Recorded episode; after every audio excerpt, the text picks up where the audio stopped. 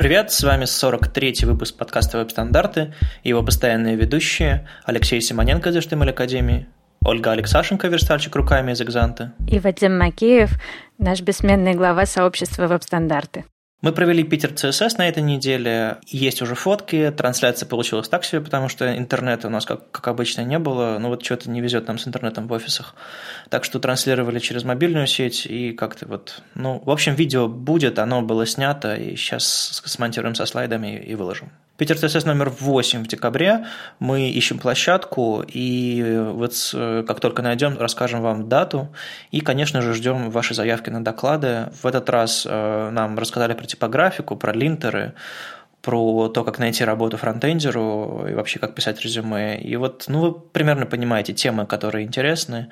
Может, кто-нибудь расскажет про си эс эс и джей эс. А я бы еще раз напомнил о том, что нам не так много нужно от офиса, и если вы работаете в Питере, в принципе, в любой компании, связанной с ай ти, и у вас есть какой-нибудь, я не знаю, холл, там, я не знаю, раздевалка, кухня, да все что угодно, куда можно запихнуть человек семьдесят-сто, пишите нам обязательно, потому что мы, кажется, уже почти везде были. MoscowJS анонсировали встречу номер тридцать четыре двадцать четвёртого ноября, за неделю где-то, довольно быстро, так что Леша не приедет, Вадим не приедет, будут только москвичи. Зато на Я.Субботник десятого декабря приедут все. Ну, в общем, наша питерская редакция веб-стандартов. Я приеду, Леша, ты тоже вроде тоже собирался. Угу. Вот, а на следующий день будет HolyJS в Москве, и я тоже буду в Москве, не знаю, доберусь, не доберусь до HolyJS, так что, может, может быть, увидимся. MinskCSS пятнадцатого декабря, у них давно закрылась регистрация, потому что первое мероприятие по си эс эс, и в Минске как бы куча людей, интересующихся технологиями, но они вот анонсировали второй доклад, Наталья Короткова расскажет про лапшу в си эс эс, и получается уже такой девичий состав, в общем-то, это, это радует, в Минске с этим все в порядке, кажется. Ну, а я до Минска си эс эс не доеду, наверное, уже, ну, точно уже не получится. Частично это связано с главной новостью недели. Команда Opera Developer Relations – все. Хочу рассказать, потому что очень много было вопросов в пятницу, когда я анонсировал, что я ухожу из компании Opera тридцатого ноября. Компания меняется. У компании новые владельцы, китайский консорциум. Я не думаю, что это сильно скажется на браузерном бизнесе. Там браузеры по-прежнему будут работать, ви пи эн по-прежнему будет подключаться и реклама блокироваться, но вот это все. Но у компании появятся новые владельцы, там новые, новые горизонты, новые какие-то планы. И в эти планы не вписывается работа команды Developer Relations. Видимо, будет меньше фокуса на связях с разработчиками. Поэтому вот вся наша команда: Андреас Бовенс, Шветан Диксит, Матиас Байненс, Брюс Лоусон и я, мы, в общем-то, ищем работу. Так что, если у вас что-нибудь есть интересное, связанное с браузерами, с образованием, с фронтендом, пишите. Мне уже многие написали, но, в общем, я открыт для предложений. Подробнее всего об этом написал Брюс Лоусон в своем, в своем блоге, мол, покидаю Opera, почитайте. Я сам собираюсь в понедельник написать об этом где-нибудь там на Медиуме, почему бы нет. Почему и как, и что за эти, за эти прекрасные восемь лет интересного было сделано. А, ну и, а если совсем любители сплетен, идите на ви си точка ру, там тоже кратенько я дал комментарии, что вообще случилось и, и, и что будет дальше. Помимо всяких разных грустных твитов, были еще веселые, смешные, ведь во всем нужно находить какой-то оптимизм. Я видел, как ребята спрашивали, кому же теперь отправлять баги, и был замечательный ответ, что а багов теперь не будет в Опере, все хорошо. Ну, уходит эпоха, это, это, это грустно, я на самом деле как бы не жду ничего хорошего. Ты, конечно, нас утешаешь, Вадик, но китайский консорциум, это меня пугает. Ну, на самом деле, бизнес бизнесом, мне кажется, браузер как развивался, так и будет развиваться в своем направлении, просто немножко будут меняться какие-то цели, задачи. Я знаю, что команда, которая разрабатывала браузер, в общем-то, остается на месте, только будут какие-то там все-таки перемены. Ну, в общем, я, это не Нострадамус, я не знаю, что будет дальше, я знаю, что у меня будет что-то новое впереди, а это... это уже другая история. А, кстати говоря, если возвращаться к бизнесу, ведь так часто происходит, когда приходит какой-то... Когда нужна какая-то большая реструктуризация, просто приходит игрок какой-нибудь или там где-то сверху спускает, что нам нужно просто сократить все, а потом мы будем думать, что из этого делать. Ведь вспомните, когда в Microsoft была реорганизация, они много отделов просто подчастую уволили, а через там полгода в эти же отделы заново набирали тех же людей, и это было очень странно. Ну, в этом что-то есть, ну, конечно, немножко диковато это все смотрится в рамках компании, но я не думаю, что нас всех уволили, чтобы потом набрать обратно. Я думаю, это все-таки говорит о том, что компания меняется. Вопрос в том, поменяются ли ее продукты. Мне кажется, что не сильно. Зачем вообще китайцам браузер? У них же этот великий китайский фаервол, все такое. Ну, на самом деле, это просто выход на мировой, европейский, азиатский и другие рынки с сильным брендом. Вот и все. То есть это не попытка купить себе домашний браузер, это, это что-то больше связано, правда, с бизнесом. Ой, а может быть, на самом деле они хотели просто купить себе браузер с ви пи эн, чтобы ходить за китайский фаервол? Ага, или наоборот, сделать ви пи эн внутри Китая, чтобы ходить за... в китайский фаервол. Давайте к новостям. На этой неделе совершенно неожиданно Safari решил нас удивить и выпустил восемнадцатый Technology Preview. И это странно, потому что обычно они это делали семнадцать раз, они подряд это делали раз в две недели, а тут решили, не сдержались и через неделю сделали. И я не увидел объяснения этому факту. Ну, как бы давайте считать, что теперь будет раз в неделю. Почему бы нет?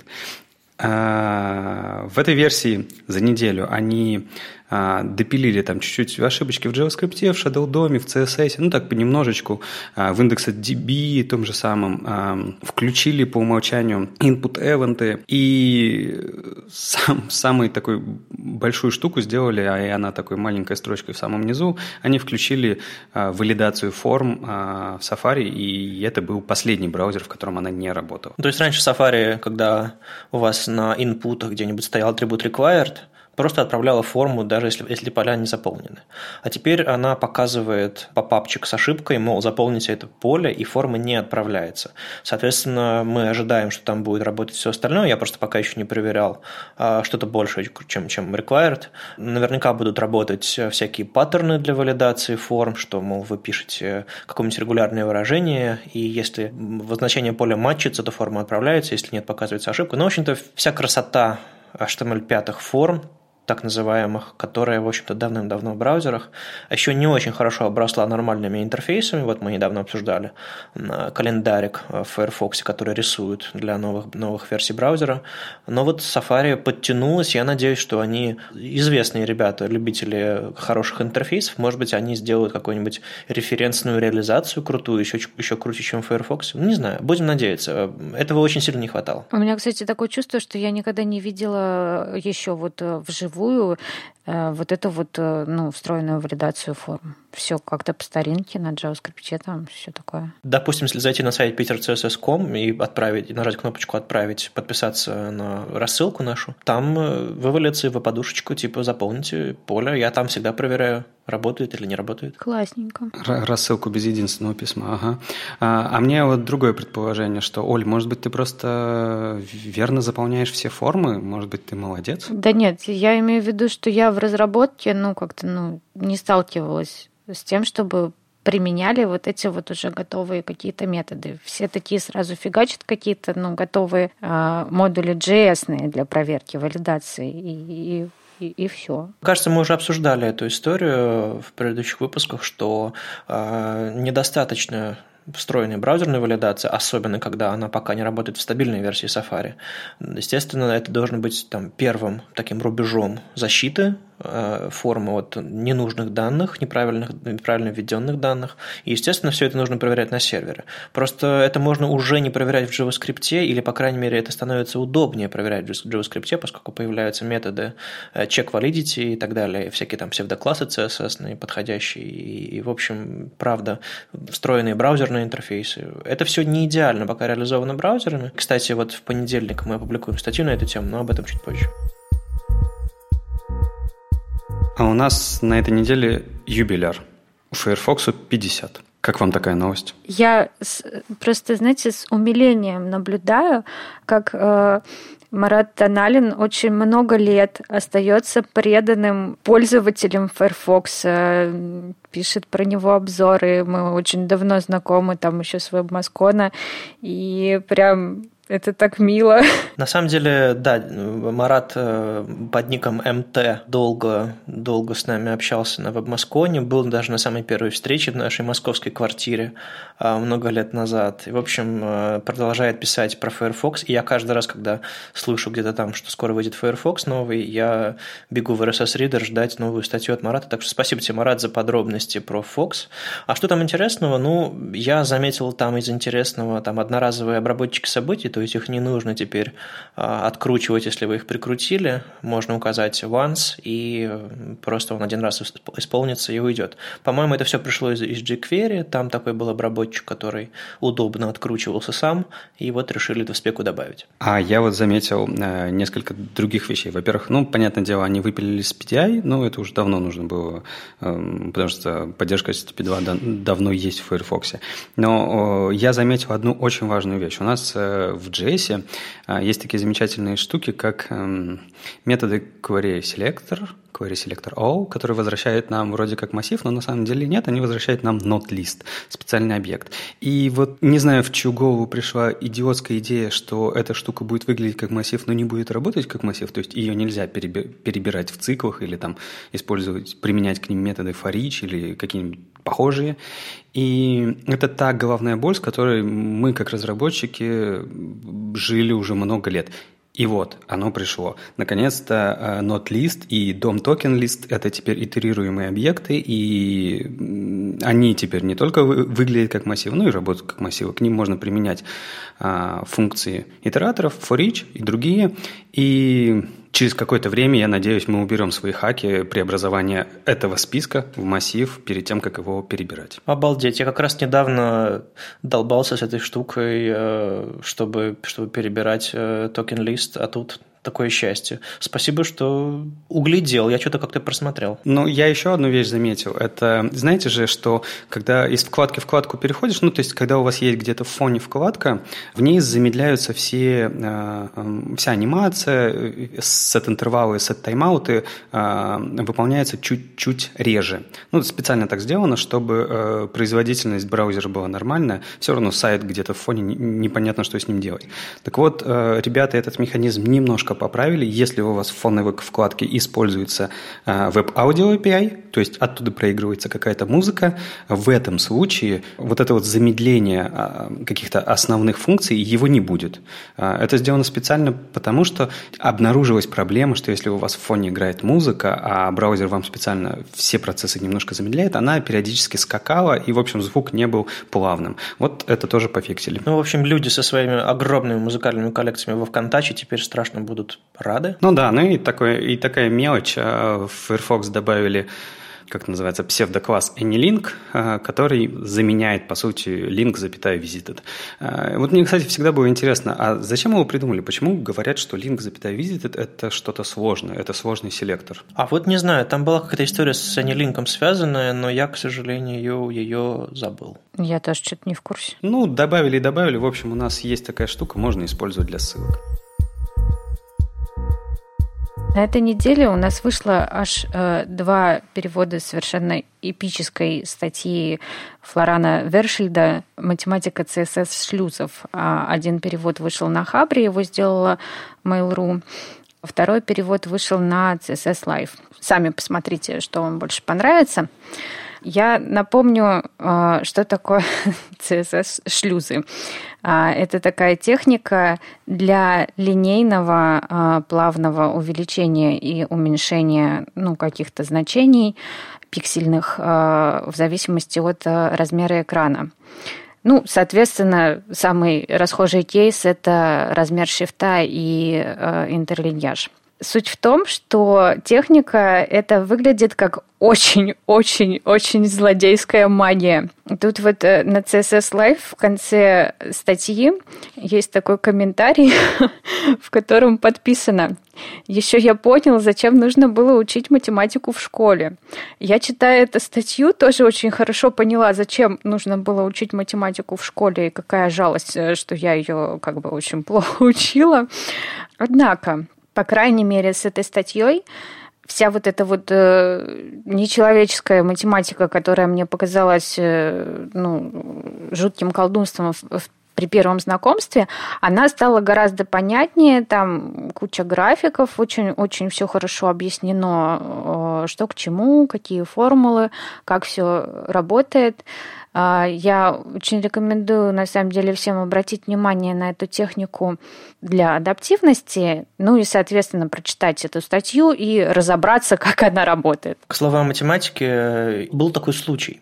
Я писал новую версию тем для шовера на эс си эс эс, на сайте, и там у меня была сложная математика, ну, я вкратце объясню. В списке слайдов у шовера, там слайды масштабируются, ну, чтобы вылезать на экран в маленьком списке. Они масштабируются в два-четыре раза. А вот этот transform scale, с помощью которого я масштабирую, он визуально масштабирует, а размеры объекта остаются прежними. Соответственно, чтобы блоки стояли рядом, уменьшенные, нужно подтягивать их поближе отрицательными марджинами. И вот этот отрицательный марджин нужно рассчитывать. Я бился, бился, бился и наконец-то написал эту формулу для расчета этих отрицательных марджинов. А потом, чтобы сделать ее с медиавыражениями, я снова забыл, как она работает. И я полез к Ане Тюдор в Твиттер, говорю: «Анна, что-то я тут торможу», а она известная математик из си эс эс, она удивительные вещи делает трехмерные, и там какие-то сложные всякие синусы, косинусы у нее там, да, и, в общем-то, безумие, но очень красиво. И я говорю: «Ан, как думаешь, что делать?» Она такая повозилась, и раз дает мне выражение, я на него смотрю и не понимаю, что там происходит. Я назвал это выражение, присвоил его переменной под названием Dollar Magic и использую в темах сейчас. Ну, в общем, на самом деле, вот в, в такие моменты ты начинаешь, вдруг закрадывается тебе мысль, что си эс эс – это не совсем просто, не так просто, как вот мы привыкли. Да, конечно, это декларативный язык, но сейчас с появлением в нем функций, функций кальк, становится возможным какие-то невероятные вещи. Я из этой статьи вынес один маленький момент, который не совсем про си эс эс-шлюзы. Кстати, круто, что обе статьи решили перевести си эс эс-вокс как си эс эс-шлюзы. Это маленькая победа веб-стандартов, видимо, да? Да, на самом деле мы долго думали в словаре, как же это перевести, и, по-моему, пришел как раз Илья Стрельцин с си эс эс Live и предложил шлюзы, или кто-то другой. Ну, в общем, идея про шлюзы пошла оттуда. Мы начали называть это в новостях, начали называть это так в подкасте, и, знаете, мы влияем на умы, это приятно. Так вот, я для себя обнаружил другой момент. Какой-то Какое-то время назад у нас в браузере была возможность увеличивать шрифт. Да? Мы просто делали там Ctrl плюс или Command плюс, и у нас увеличился шрифт. Потом браузеры поменяли поведение, и у нас не шрифт увеличился, а страница зумилась. И в этот момент, на самом деле, многие верстальщики-разработчики, и, мне кажется, большинство до сих пор так думает, что все, пользователь не может влиять на размер своего шрифта. Поэтому, типа, многим показалось, что единицы, такие как и эм и рем, они такие, э, скорее, как игрушка и немножко бессмысленные. Опять же, так казалось. И это оказалось заблуждением, потому что даже в этой статье прокрадывалась э, мысль о том, что просто эта настройка выбора базового шрифта, она перенеслась в другое место. Вы в настройках своего браузера можете сказать браузеру, какой дефолтный размер должен быть у, у шрифта у, в вашем браузере. Я помню момент, когда я настолько упоролся по емам, когда еще ремов не было, что я делал интерфейсы, которые целиком масштабируются, все единицы измерения на емах, там были адские расчеты и так далее. Я немножко в это поиграл, успокоился и стал использовать пиксели, и всем говорить, что надо использовать пиксели. А потом когда пришли ремы и пришло время их нормально попробовать и вообще понять, как работают единицы измерения относительно пользовательских настроек, я понял, что ремы – это то, что нужно использовать сейчас. И, в общем-то, сейчас у меня везде ремы, где я что-то верстаю, и очень рекомендую вам. Потому что если люди решили, что им мелковат шрифт шестнадцать пикселей по умолчанию, они ставят себе, не знаю, там восемнадцать, двадцать четыре или там что-нибудь такое, любую, на самом деле, единицу, там ведь, по-моему, можно изменять не просто дискретно, вы должны масштабировать сайты соответственно, как минимум текст. Поэтому попробуйте открыть свой сайт текущий в каком-нибудь браузере, где это значение можно изменить, а, по-моему, это везде можно сделать, и посмотреть, насколько все комфортно масштабируется. Скорее всего, если используются пиксели, там все плохо, поэтому подумайте. Есть такой форум э, на платформе Discourse, где тусуются всякие безумные ребята и предлагают новые спецификации. А некоторые из них не очень безумные, а некоторые из них вполне себе авторы, авторы крутых черновиков и, в общем-то, живых спецификаций. И один из них, Таб Аткинс, как мы говорили, Леонардо да Винчи современного, современной разработки, предложил откопать свою старую идею про то, что внутри атрибута style, инлайн-стилей на, на элементах, можно писать э, селекторы, а не просто свойства и значения. Он это сделал для того, чтобы можно было, допустим, указ, указывать какие-нибудь там ховеры, э, фокусы, визиты и прочие псевдоселекторы, которые нельзя указать инлайн-стилями. Вы подумаете, что за безумие, зачем писать инлайн-стили? Мы в прошлом выпуске обсуждали, э, зачем вообще людям нужны инлайн-стили. Э, Андрей э, говорил, что как бы он сам против инлайн историй, но, в общем-то, это все еще популярная идея в React-комьюнити, и людям ну, нужно применять инлайн-стили, потому что это удобно, это изолирует, это повышает удобство пользования стилями в, в изолированных компонентах, потому что нет там глобального вот этого скопа и вот этого всего. По мотивам вот этого, этой идеи использовать инлайн-стиль в React, скорее всего, Таб Аткинс и оживил свой старый черновик. Выглядит диковато, это немножко даже не про си эс эс, а скорее про эйч ти эм эль. И я не знаю, чем это в итоге закончится, но мне кажется, что это как-то как-то слишком, чересчур, просто потому что это не развивает ни си эс эс, не развивает ни эйч ти эм эль, это просто их каким-то кривым образом женит. Я бы лучше, честно говоря, поработал над shadow домом и веб-компонентами, чтобы можно было удобно изолировать стили еще более удобно. Ну, на самом деле у меня есть вот конкретный пример практический. Это разнообразный user-generated контент, там всякие ЖЖ, блог, платформы, вот это вот все. Зачастую люди хотят не просто написать текст, а сверстать какой-то там свой пост, да, который будет красиво, интерактивно себя вести. И мне это приходилось делать, и я много раз, например, жалела, что у меня нет возможности взять и прописать ховер, там даже, знаете, не то чтобы сделать что-то особенное, а хотя бы отменить внешние стили как бы основного сайта, да, просто переназначить их. Это было бы полезно все-таки, я считаю. Ну и потом, это же одно из решений. Пускай, и наверняка оно решает проблему у ребят в React с инлайновыми стилями. Почему нет? Пускай, пускай будет это и правда выглядеть диковинно. Просто нужно не считать, что это один из единственных способов. Да, нужно продолжать развивать веб-компоненты и так далее. Но при этом, хоть это и диковинно выглядит, а выглядит оно и правда странно, потому что вы привыкли, что в атрибуте style у вас уже идут си эс эс-ные правила, а не какие-то еще селекторы. А ведь выглядит это теперь как, как будто бы у вас есть на рутовом уровне какие-то правила, а потом какие-то селекторы. Ну, странно, да, выглядит. Но, тем не менее, возможно, это такое временное решение. Может быть, не временное, а навсегда для ребят, которые любят инлайновые стили. Да пусть, пускай, почему нет. Интересно то, что первый раз это появилось в две тысячи втором году, и вот интересно, что тогда, в две тысячи втором году, двигало Таба Аткинсом, чтобы предложить вот это вот. Ну, наверное, двигало ощущение, что атрибут стали style немножко обрезан по сравнению с тем, что может элемент style, того, что может обычный си эс эс, и хотелось внести туда стопроцентную совместимость, чтобы си эс эс можно было писать во всех местах. Просто у нас же есть много таких моментов. Например, мы из джесса не можем потрогать псевдоэлементы, да? Мы не можем запихнуть медиавыражение внутрь style, то есть в инлайновый style. То есть вот эти вот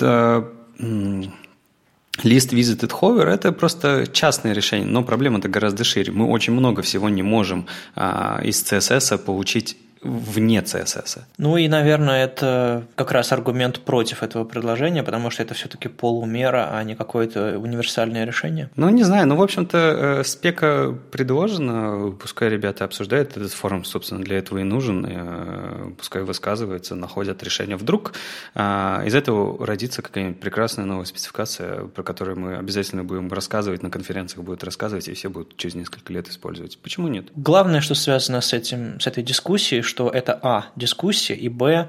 вы тоже можете в ней поучаствовать. Одним из первых комментаторов был как раз упомянутый сегодня Марат Таналин.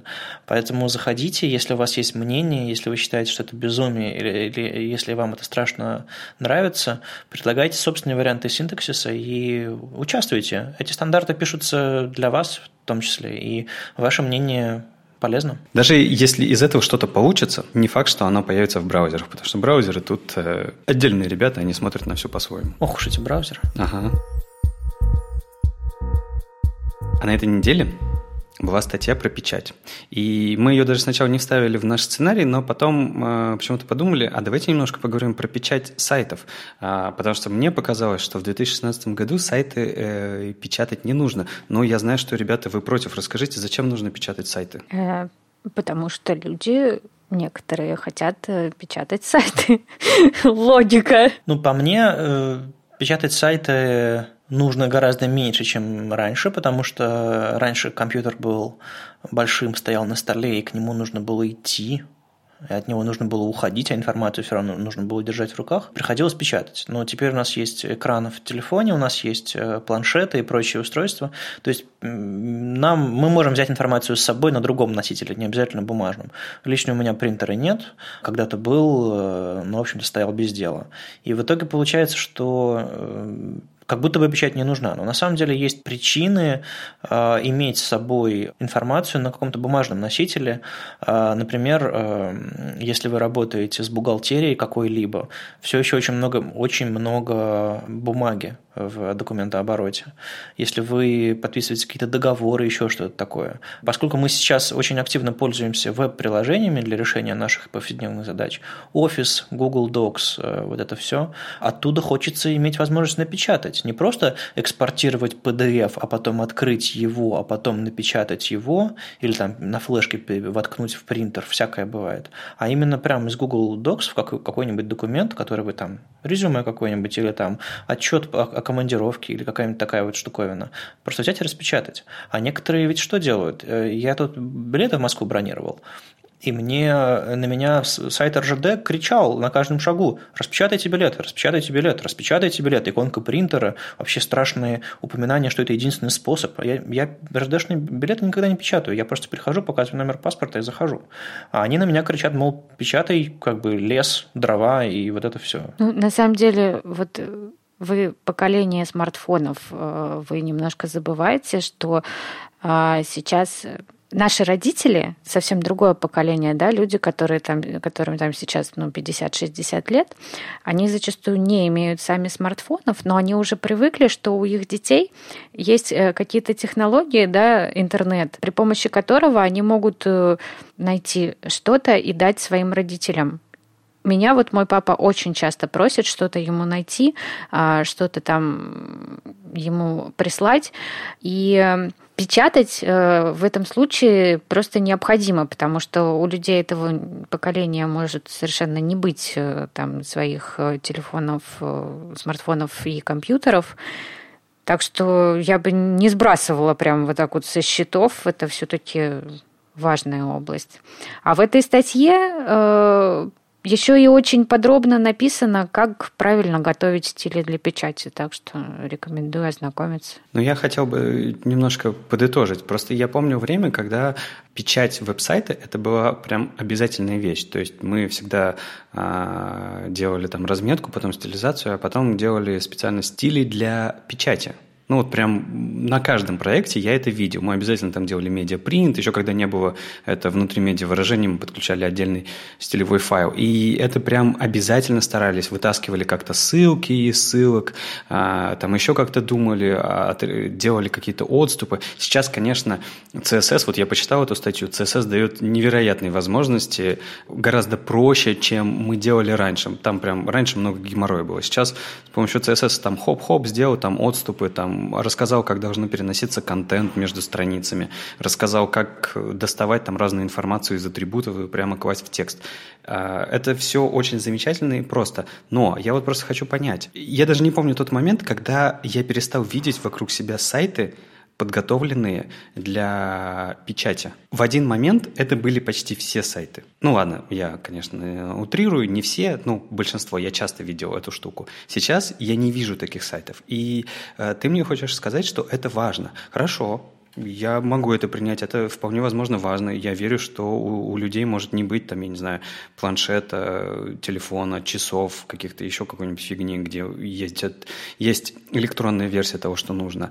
А, но тогда что получается? Нам нужно возвращаться в это? Нам нужно как-то рассказывать об этом? Значит, нужно продолжать делать версию для печати сайтов? И как понять, для, как, для какого, для каких сайтов делать это, а для каких нет? Я вот просто, вот эта вот вся граница, она размылась. Ну, мне кажется, это очень просто сделать, поэтому ну, надо продолжать делать. В чем проблема-то? Ну, нужно, конечно, понимать контентную модель вашего сайта, понимать, насколько там уместна печать этого всего. То есть, естественно, было бы хорошо, чтобы печать была везде, но я бы посоветовал совершенно точно заняться печатью, вернее, посмотреть, как сайты печатаются, а в статье написано, как это удобно можно сделать, для тех сайтов, для которых, собственно, текстовое содержимое главное или, по крайней мере, достаточно важное.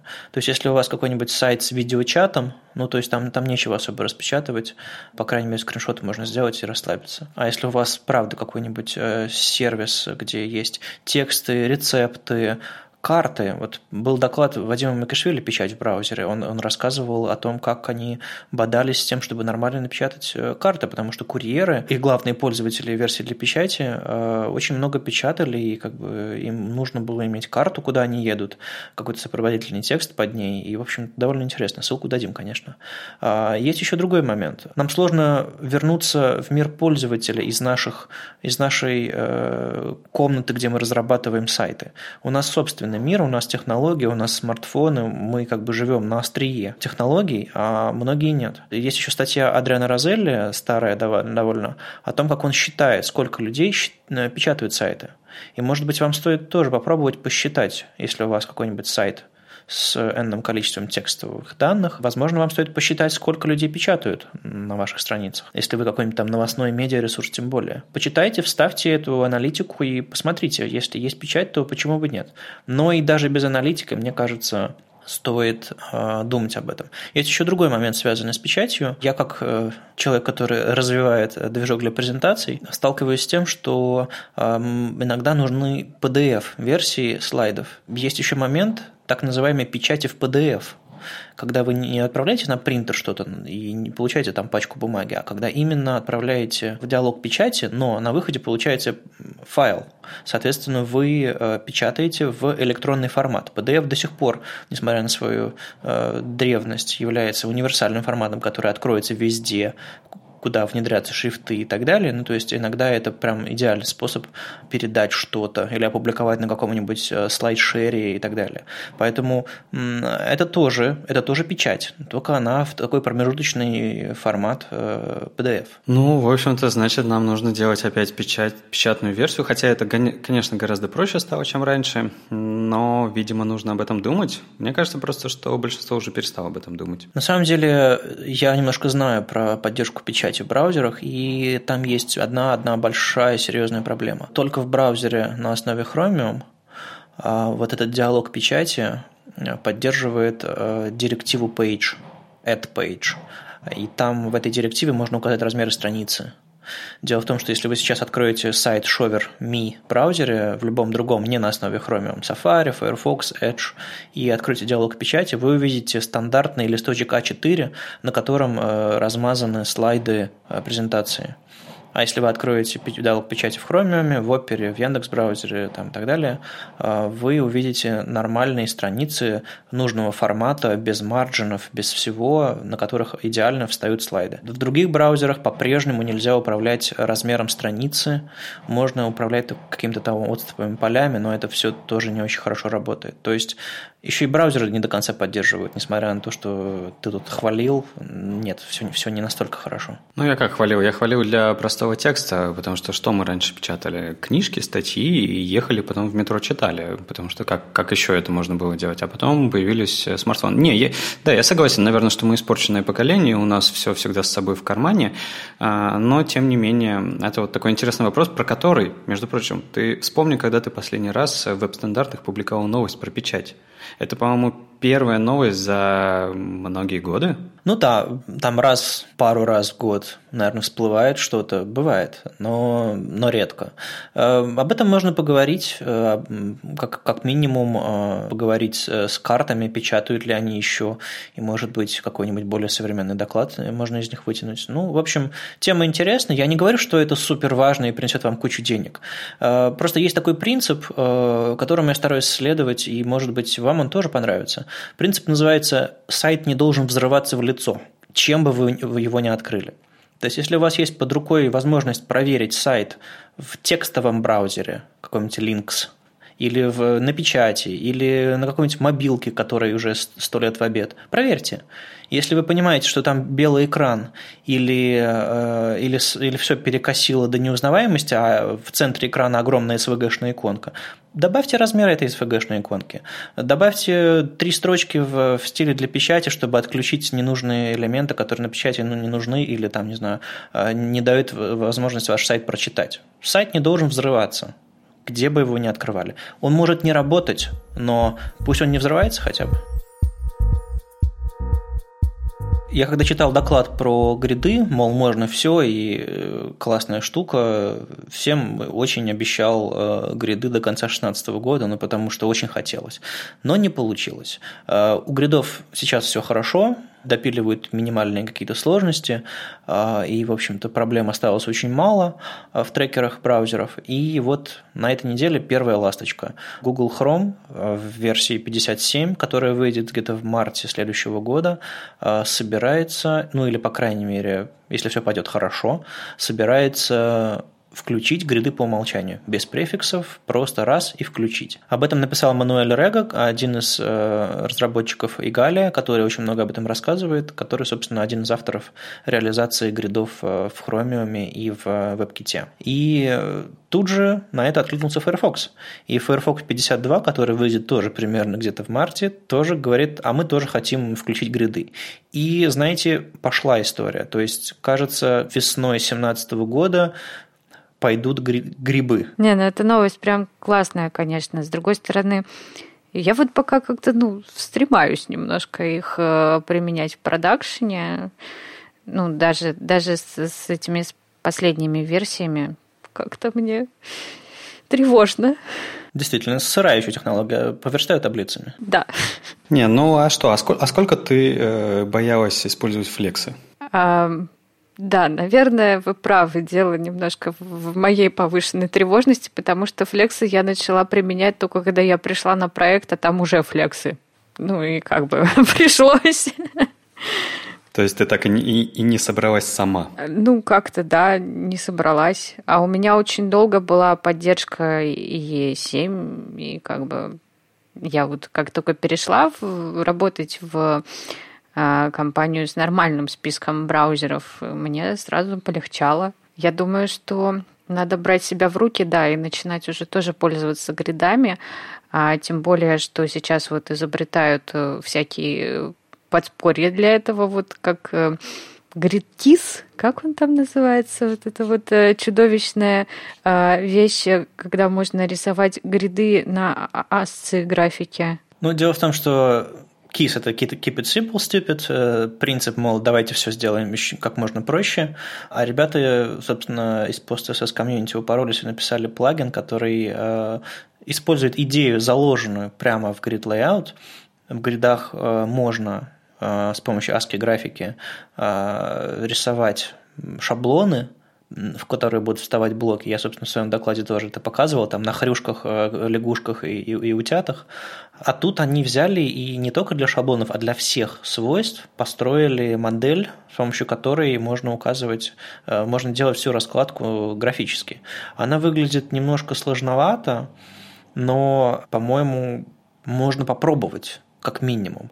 Я не думаю, что такая штука хоть когда-нибудь попадет в спецификацию. Я очень надеюсь, что нет, потому что ну, это, это заменяет гибкость свойств на необходимость писать какие-то лишние пробелы, чтобы все красиво графично встало.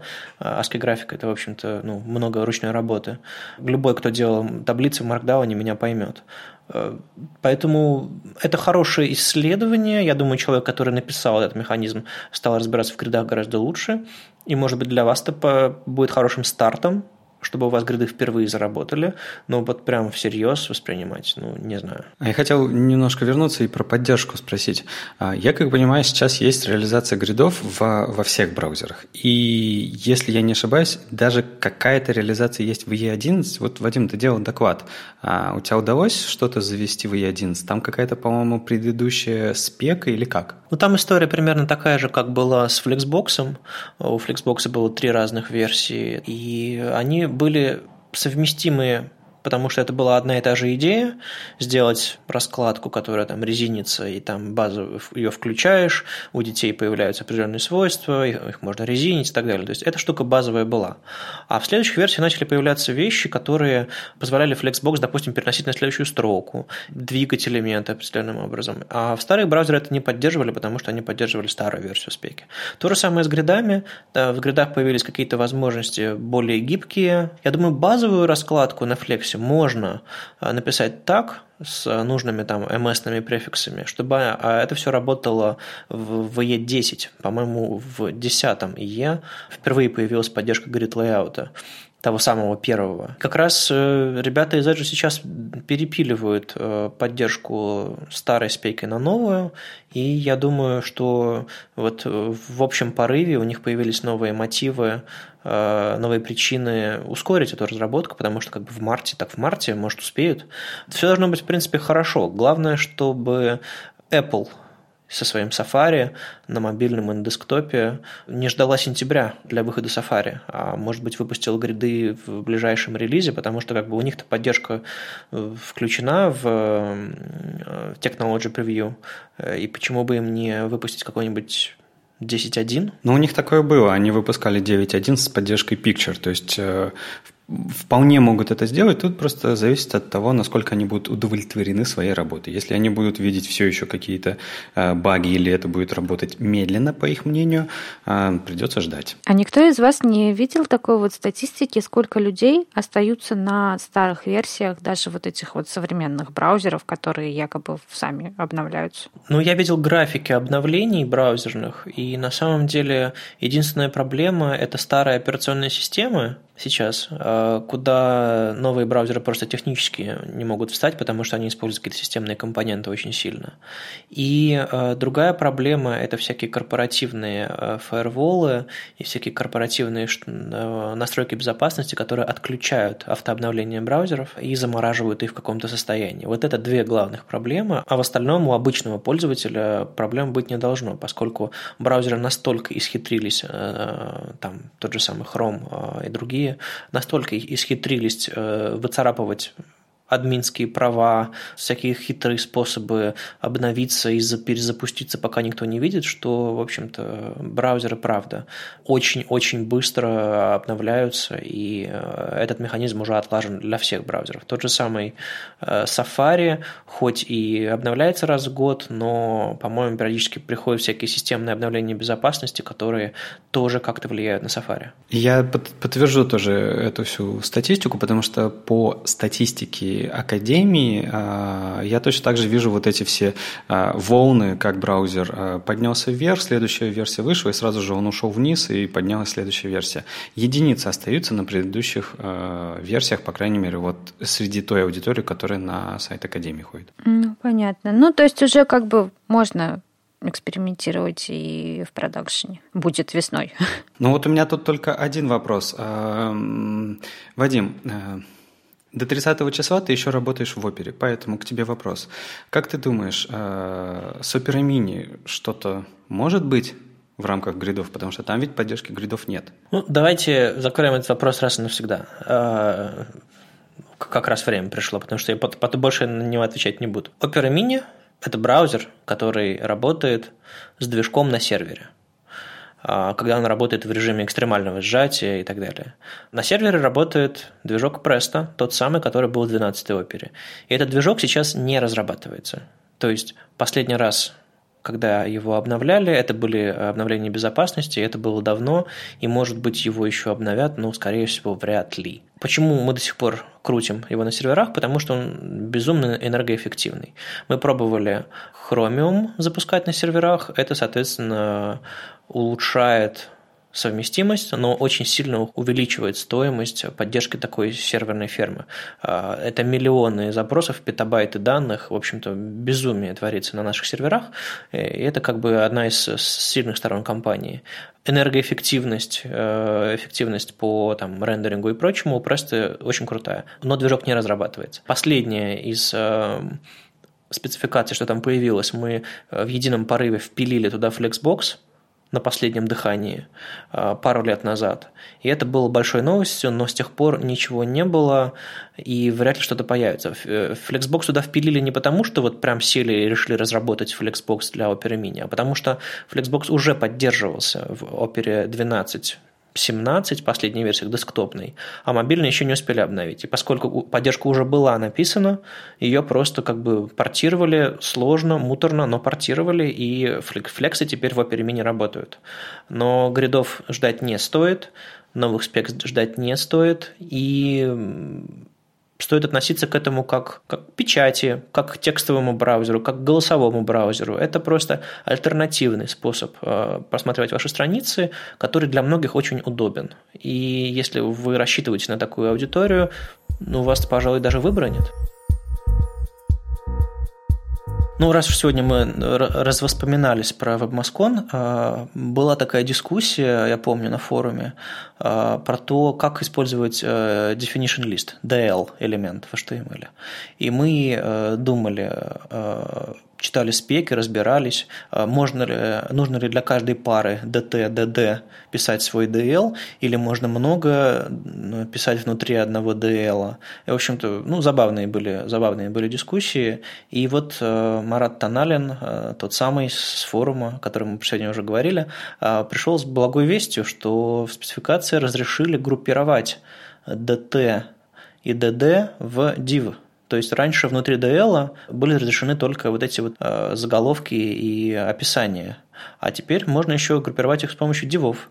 И Марат рассуждает о том, что было бы классно, чтобы div и span стали нейтральными элементами, которые разрешены в любом контексте, поскольку нам регулярно нужна обертка для решения наших задач, и было бы классно. Но вот это пока не так. Ну и он довольно подробно рассказывает о истории вопроса, поэтому если вам интересно, что это такое, как оно развивалось и почему вот такие решения приняты, почитайте. А если вы не знали, что такое, что существует такой элемент ди эл, знайте, он... Это такая упрощенная таблица, как будто бы, ну, в общем-то, можно по-разному это думать. Усложненный список или упрощенная таблица, ну, в общем-то, он полезный, и, мне кажется, он логически подходит ко многим ситуациям. Да, меня недавно мой коллега-программист спросил, а что это за элемент такой ди эл, который я использую для... Ну, у нас есть там словарь, вот реально словарь, есть термин, есть его определение. Я, конечно, использовала там definition листы, и чувак такой: ой, это не div, что это? Забавно. Тут, кстати, в чатике веб-стандартов в Slack'е произошла небольшая дискуссия о том, как табличные данные показывать, ну или что-то такое. И там ребята разбирались, использовать таблицу или ди эл ди ти ди ти. И выяснилось в этом небольшом обсуждении, что ди эл давно перестал быть definition list. В спецификации эйч ти эм эль пять у него поменялось обозначение, это теперь description list. То есть у него более широкое применение теперь есть. И вот до таких вещей можно докопаться, когда обсуждаешь, как правильно что-то делать. А еще Atom на этой неделе поставил крест на Shadow дом и решил не использовать вот эту часть веб-компонентов. Когда в далеком две тысячи четырнадцатом году стартовал проект редактора Atom на веб-технологиях на основе Chromium и вот этого всего, потом это назвали электроном, движок, они решили делать крутую компонентную модель для редактора, использовать современные стандарты. Тогда веб-компоненты были еще совсем черновиком, и они решили использовать вот как раз этот Shadow дом для изоляции стилей, чтобы элементы можно было оформлять, но они не влияли друг на друга и так далее. И со временем они поняли, что благодаря этой изоляции, конечно, все классно изолируется, но э, приходится дублировать стили. Дело в том, что э, вы не можете повлиять на содержимое Shadow Root, то есть встроенного документа в ваш документ, по сути, снаружи. Вам придется писать стили внутри заново, и это приводит, приводило к дублированию стилей. В недавней новости мы узнали, что можно линком подключать э, стили в Shadow дом, и, может быть, это бы спасло ребят из Атома, но вот они приняли решение, что выпиливаем, и даже несмотря на то, что они предлагали варианты типа селекторов специальных, которые пробивают границы Shadow, Shadow дома, то есть там Deep, э, Shadow, и прочие. Эти штуки были в итоге запрещены в спецификации. Более сложные селекторы, такая вот руч, ручная изоляция стилей, и вот теперь эта модель будет использоваться внутри Atom. Но ведь э, ты, ты историю рассказал, как появился Shadow дом, но не совсем до конца верно. Shadow дом ведь не сразу появился в Atom, у них сначала была обычная реализация без всех этих веб-компонентов. И Shadow дом, они в то время, э, у них был пост примерно такого же содержания о том, что, ребята, у нас э, появилось огромное количество э, плагинов, все эти плагины хотят иметь доступ к си эс эс, они называют свои классы одинаковые, из-за этого происходит пересечение, поэтому нам нужна изоляция. Они выбрали Shadow дом для решения этой конкретной проблемы, но при этом они знали, что Shadow дом принесет им другие сложности. И тогда статья была очень занимательна тем, что они говорили о том, что теперь, когда они внедрят Shadow дом в редактор, с помощью этого редактора можно будет делать э, классные новые вещи, и это типа позволит э, нам идти вперед и улучшать наш редактор лучше, лучше, лучше. Вы просто посмотрите на текущую статью. Можно прямо провести параллель. Они рассказали ровно то же самое, но заменили то, что они добавили Shadow дом, на то, что они убирают Shadow дом.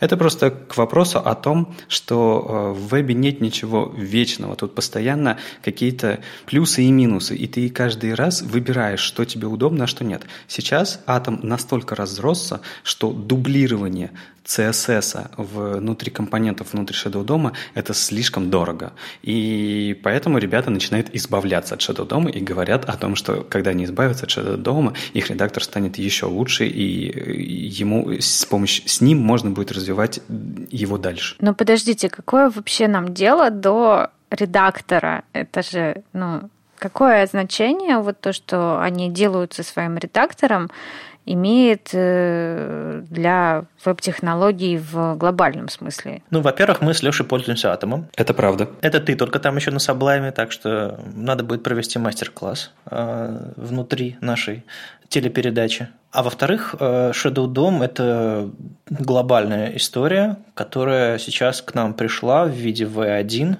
то есть веб-компоненты развелись, и, соответственно, те же самые проблемы на самом деле встают перед обычными разработчиками, поскольку Atom – это ведь что? Это веб-приложение, просто оно работает на десктопе, без браузера, без вкладок, а по сути это веб-приложение с интерфейсами, которые работают в браузере, и наверняка можно же как-нибудь исхитриться и запустить Atom внутри браузера, правда, ему, конечно, не будет хватать всяких эй пи ай для доступа к файловой системе и вот таким вот историям, но я думаю, как-то можно исхитриться, совершенно точно внутри Atom можно открыть отладчик Chromium. А я бы посмотрел на вот это вот изменение изменения с точки зрения вообще разработки веб-приложений, потому что посмотрите, что они сделали. Они, у них была одна модель, и на нее написали тысячи плагинов, огромное количество плагинов, а сейчас они берут и рушат обратную совместимость.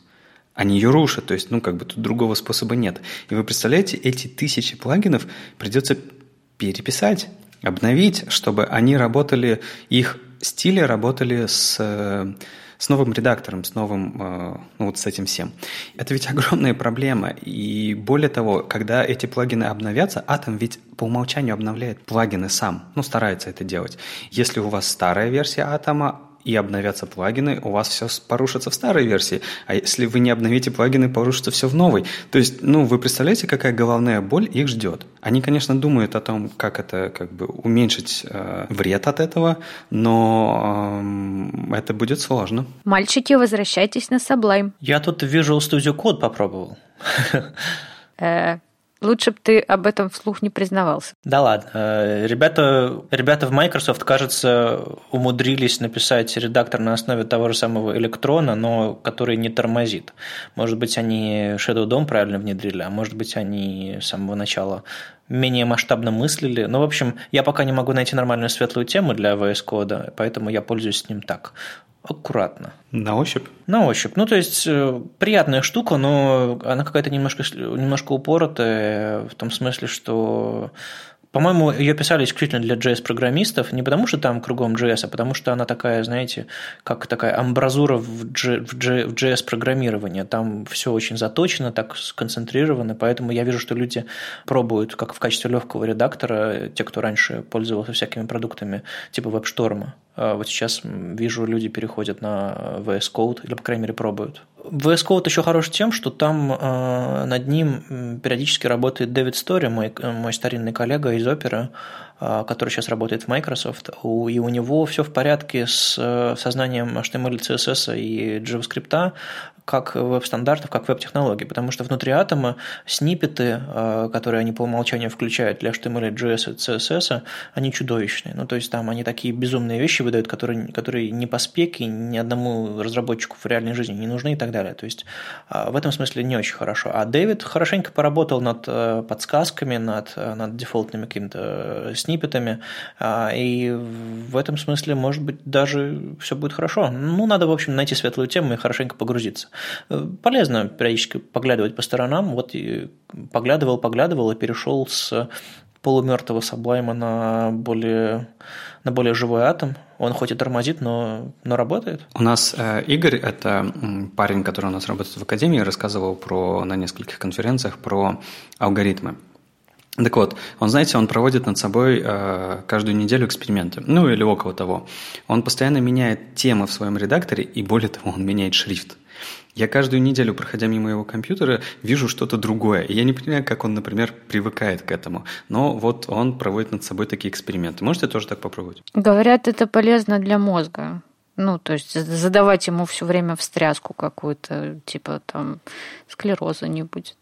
Так что, ну нет, я, я слишком консервативна, я прям не могу. Для меня переезд на другой редактор – это трагедия. Ну, workflow налажен, все работает, не трогай. Ну да, это с одной стороны так, с другой стороны ты можешь застрять на каком-нибудь, на какой-нибудь там двенадцатой ноде, на каком-нибудь стареньком, стареньком галпе и не знать, что можно делать лучше, там, hot, hot reload какой-нибудь, давайте все писать на реакцию. О, Господи, что, что я говорю?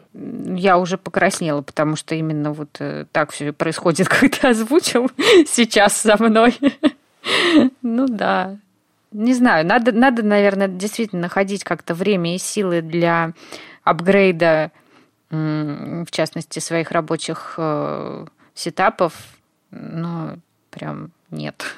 Трудно. Леша, скажи что-нибудь про антихайп. А, антихайп. Я предлагаю переходить просто на сорок два. На прошлой неделе мы выпустили сорок второй выпуск подкаста «Веб-стандарты», и тут же вышел сорок второй выпуск подкаста «Радио.js». Ходили слухи, что мы сговорились, и это такая шутка. Нет, это было совершенно случайно, это было очень забавно. И ну что, сорок два – ответ на главный вопрос. Вместе с выпуском этого подкаста в понедельник мы еще выпустим э, наш блог или, я не знаю, хаб э, на Медиуме. Э, мы немножко затормозили с разработкой нашего нового сайта веб-стандартов, а статьи и переводы публиковать хочется, но не хочется публиковать их в тот старый э, дизайн, в котором просто ну, откровенно э, сложно, сложно читать. Поэтому новый перевод публикуем э, на Медиуме, и там будут появляться периодически статьи. Вы тоже можете подавать ваши статьи, предлагать их э, к нам в, в хаб на Медиуме, но знайте, что мы, естественно, будем придираться, потому что мы хотим, чтобы статьи были качественные, э, вычитанные, с, с картинками, с, э, опубликованы с разрешения автора, э, и, и вот это все. Поэтому, если вам понравится, что мы делаем, и качество, предлагайте ваши переводы, приходите к нам. У нас всегда есть идеи, чтобы такого интересного перевести. Поэтому давайте поработаем, сделаем место, где публикуются статьи, пока готовится большой сайт, на котором мы хотим публиковать все то же самое. Возможно, будем продолжать кросс-постить на Medium. Посмотрим. Это был сорок третий выпуск подкаста «Веб-стандарты». Его постоянные ведущие Алексей Симоненко из Тымаль Академии, Ольга Алексашенко, верстальщик руками из Экзанта. И Вадим Макеев, наш бессменный глава сообщества «Веб-стандарты». Услышимся на следующей неделе. Я собираюсь записываться из Киева, где пройдет «Веб-стандартс Дейс» очередной. А что будет с гостями, не с гостями, посмотрим. Ну, наверное, запишемся в золотом составе, да, ребят? До следующей недели. Счастливо. Пока. Пока.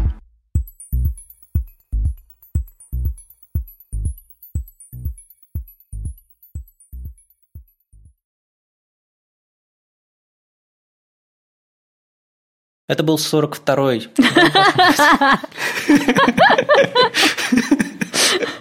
Сработало.